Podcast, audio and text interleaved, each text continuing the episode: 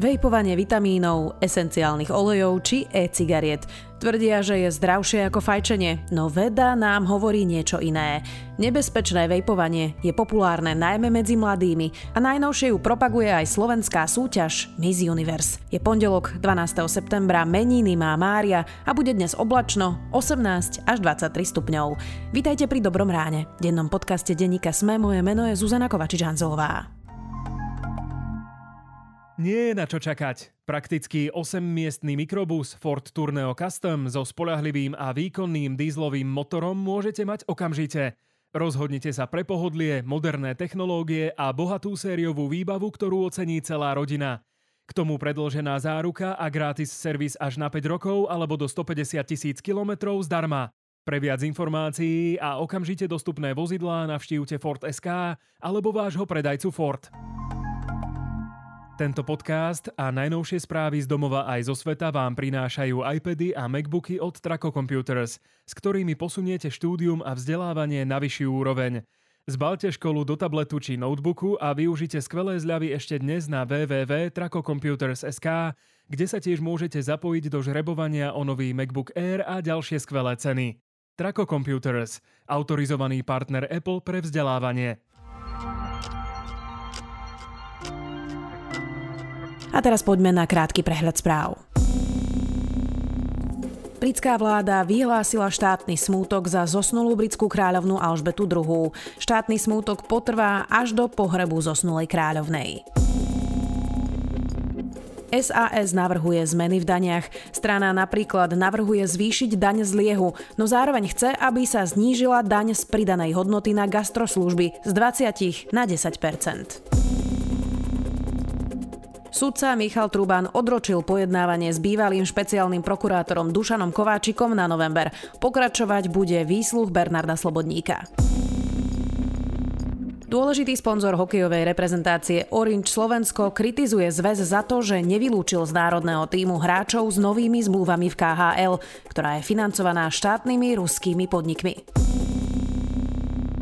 Viac takýchto správ nájdete na sme.sk.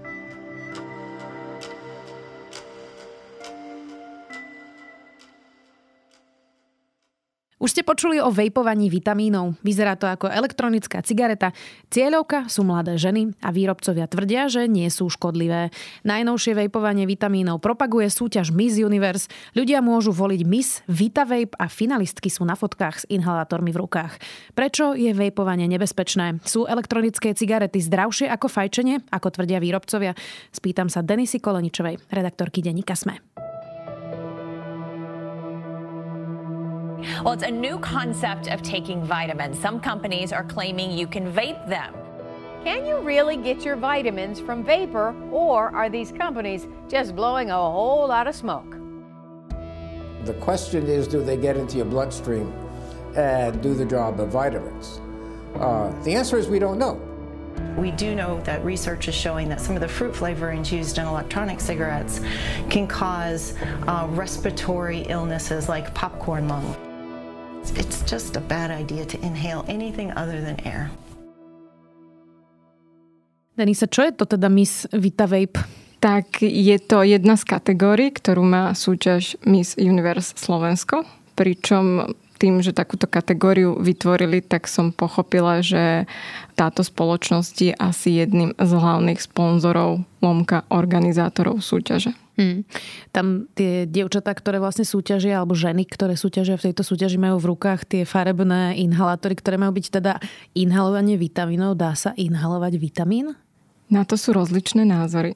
Niektorí vedci o tom pochybujú, nakoľko sa inhalovaný vitamín dokáže vstrebať do plúc, ale v zásade by to mohlo byť možné. Problém je, že keď sa povie slovo vitamín, tak to evokuje, že je to niečo veľmi zdravé a tam už sú veci dosť proti tomu, pretože ak nemáme dostatok vitamínov, mali by sme ich mať v strave alebo doplňať ich do stravy. Prípadne ľudia, ktorým to lekári odporúčia, siahajú často po vitamínových doplnkoch. Či je zdravé ich inhalovať, to je naozaj otázne. Mne sa to tak zdá, laicky, že vôbec fajčenie, vejpovanie mi evokuje niečo, čo by mohla byť menej škodlivá verzia fajčenia, ale že to musí byť z princípu stále trochu škodlivé. Je to môj zlý predpoklad?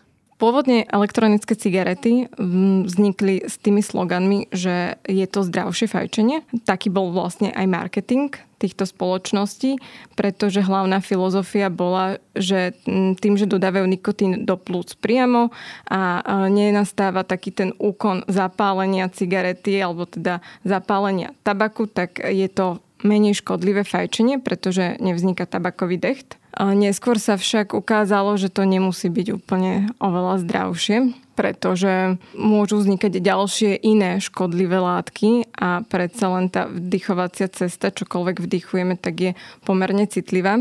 No a vitamínové cigarety alebo vitamínové e-cigarety alebo dokonca vitamínové inhalátory, ako sa moderne teraz nazývajú tieto produkty, by nemali obsahovať ani ten nikotín, preto sa to považuje za zdravý moderný trend. Ale stále je tam ten proces, že sa niečo ohrieva. A napriek tomu, že tie cigarety obsahujú vitamíny, tak sú tam aj iné látky a vedci upozorňujú na to, že keď sa to všetko zohreje, tak sa dokážu rozložiť na ďalšie škodlivé látky, ktoré potom môžu pôsobiť toxicky na ľudské telo. Vieme povedať, že ktoré vitamíny sú určite toxické, keď ich inhalujem takto? Vitamín D je napríklad veľmi toxický pri inhalácii. Pri vitamíne B12, ktorý sa stal veľmi populárny práve preto, že všetci chcú mať viacej vitamínu B12, pretože moderným trendom je aj vegánstvo alebo vegetariánstvo a tohto vitamínu majú nedostatok najmä ľudia, ktorí nejedia mäso. Tak sa v štúdiách neukázalo, že by bol extrémne škodlivý, len ono sa neštudovalo vlastne, že či ten vitamín je škodlivý po inhalácii. Ono sa študovalo napríklad, že či vitamín B12, keď ho podáš injekčne versus keď ho podáš inhalovaním, takže či sa zvyšuje jeho množstvo. A už v týchto štúdiách, to bola proste nejaká stará štúdia z roku 1967, vedci upozorňovali na to, že ten vitamín môže byť nebezpečný alebo poškodiť plúca pri vdychovaní. Potom veľmi zaujímavým príkladom je vitamín E, ktorý sa ukázal v roku 2019, bola taká veľká kauza v USA, kde s týmito elektronickými cigaretami spojili akutné respiračné ochorenie. Spojili syndrom akutného poškodenia plúc, pretože vtedy 60 úmrtí spojili práve s elektronickými cigaretami, pričom sa ukázalo, že tou škodlivou zložkou je práve vitamín E. To bola inak naozaj veľká kauza v USA a veľmi veľa mladých ľudí najmä fajčí tieto cigarety. Povieš sa to fajčí, vlastne vejpuje, asi lepšie slovo. No ono to má podľa mňa naozaj, že marketingový vývoj, že slovo cigareta už nie je in, ani slovo fajčenie a dokonca som čítala práve v jednom britskom denníku, že ani už slovo vejpovanie nie je dosť in, lebo už aj to začína ľuďom evokovať, že by si mohol byť práve nejaký problém, pretože sa to spája s tými e-cigaretami. Takže preto oni inhalujú v skutočnosti teraz. Niekoľko mladých ľudí tam vtedy na to myslím, že aj zomrelo. To bola tá kauza v 2019. Cieľia teda práve mladých ľudí tieto firmy? Samozrejme, pretože oni jednoducho strácajú svoju starú cieľovú skupinu, lebo je to proste veľký marketing. A od tých 50. 60. rokov, kedy sme vo filmoch videli, že fajčil každý všade v obývačke, pri tom, ako sa žena líčila a tak ďalej, tak už tie cigarety stratili na popularite. A keď sa rozprávaš s nejakým 20-tníkom, tak už všetci 20-tníci vedia, že fajčenie je spojené s rakovinou plúc a je to taká tá akože pre nich fuj záležitosť. Takže vitamínové inhalátory majú byť práve pre týchto mladých ľudí. Dokonca skôr je to cielené na mladé ženy, pretože často sa to spája práve so športom, so zdravým životným štýlom.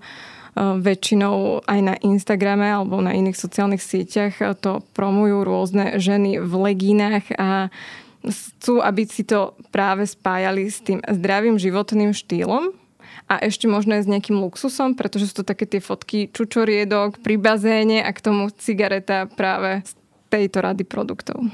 To je zaujímavé, čučoriedky. To by som si nespojila.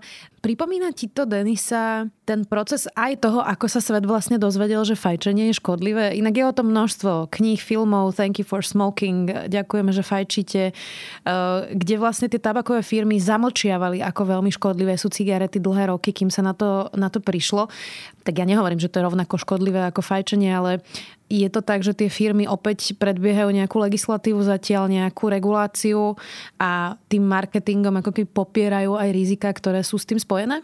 Mne to nepripomína len tieto procesy s fajčením. Pre mňa je to celá kategória produktov a nie sú to len cigarety, ale sú to napríklad CBD oleje a kvapky a kolagény, pretože to vlastne často promuje podobná skupina ľudí a je to rovnako zacielené. A sú to také zvláštne produkty, pri ktorých často zistíš, že ani nie sú zaregistrované ako výživové doplnky. Je to celé pofidérne, často zloženie nesedí, neprešli žiadnym testovaním. Firmy nedokladajú tie certifikáty a potom, keď náhodou nejaké certifikáty sú, tak je to, nie je to také, ako keď máš klinickú štúdiu liekov.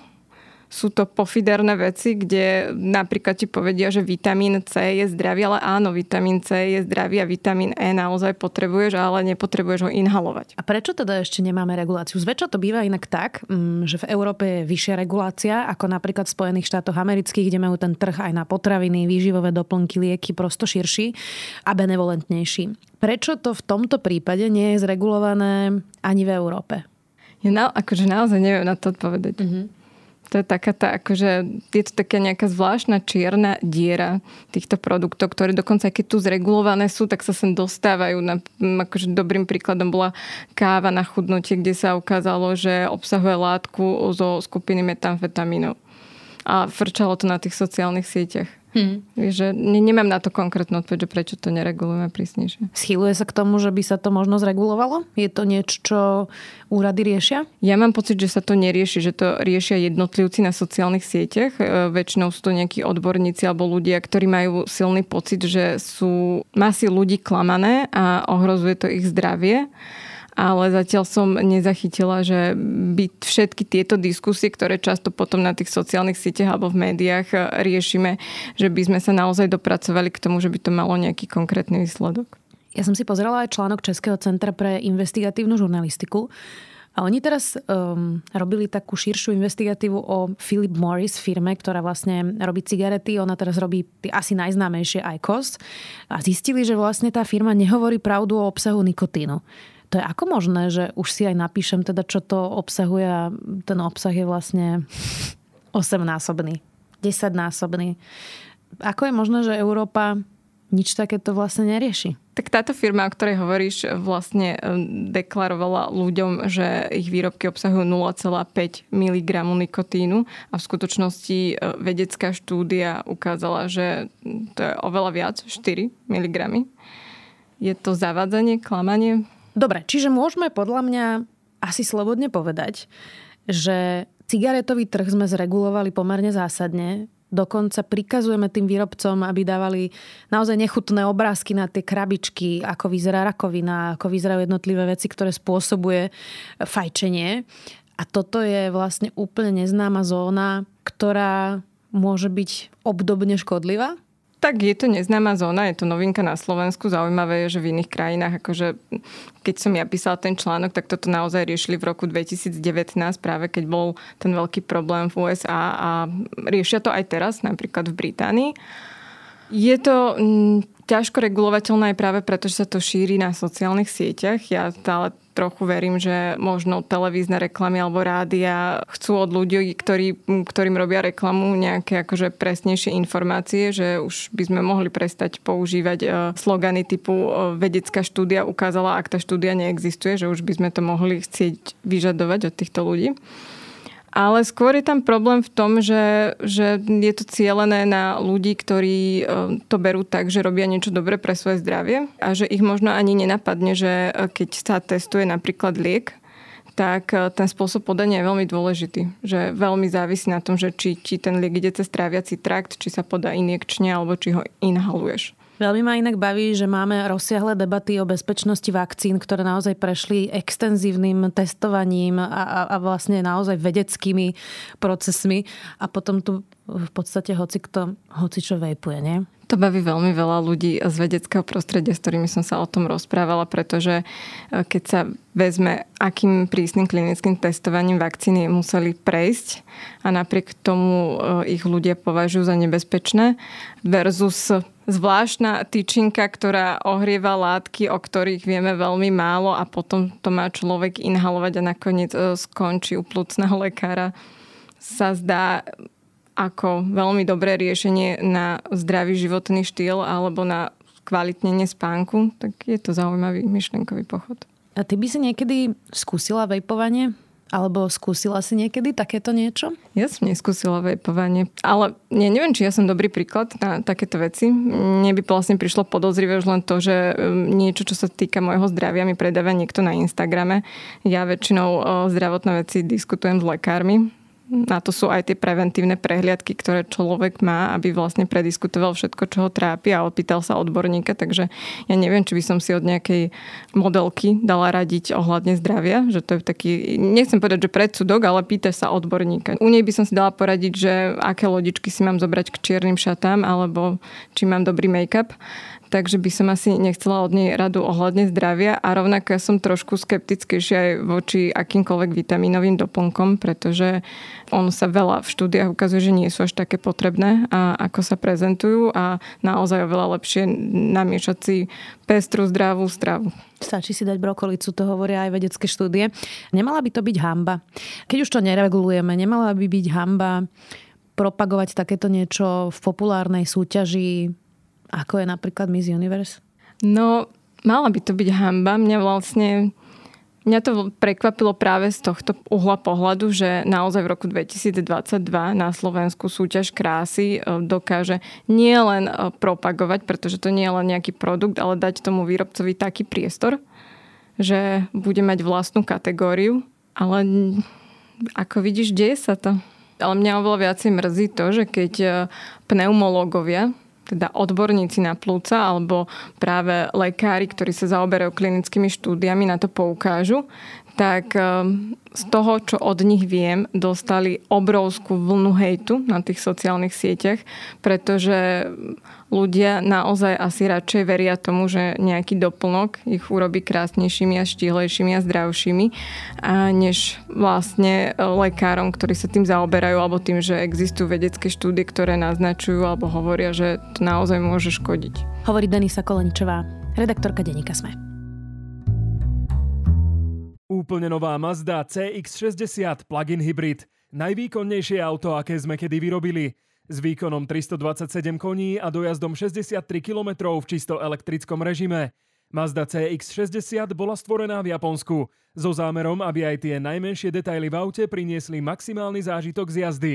Presvedčte sa o tom na testovacej jazde, ktorú si už teraz môžete objednať u dílera Mazda.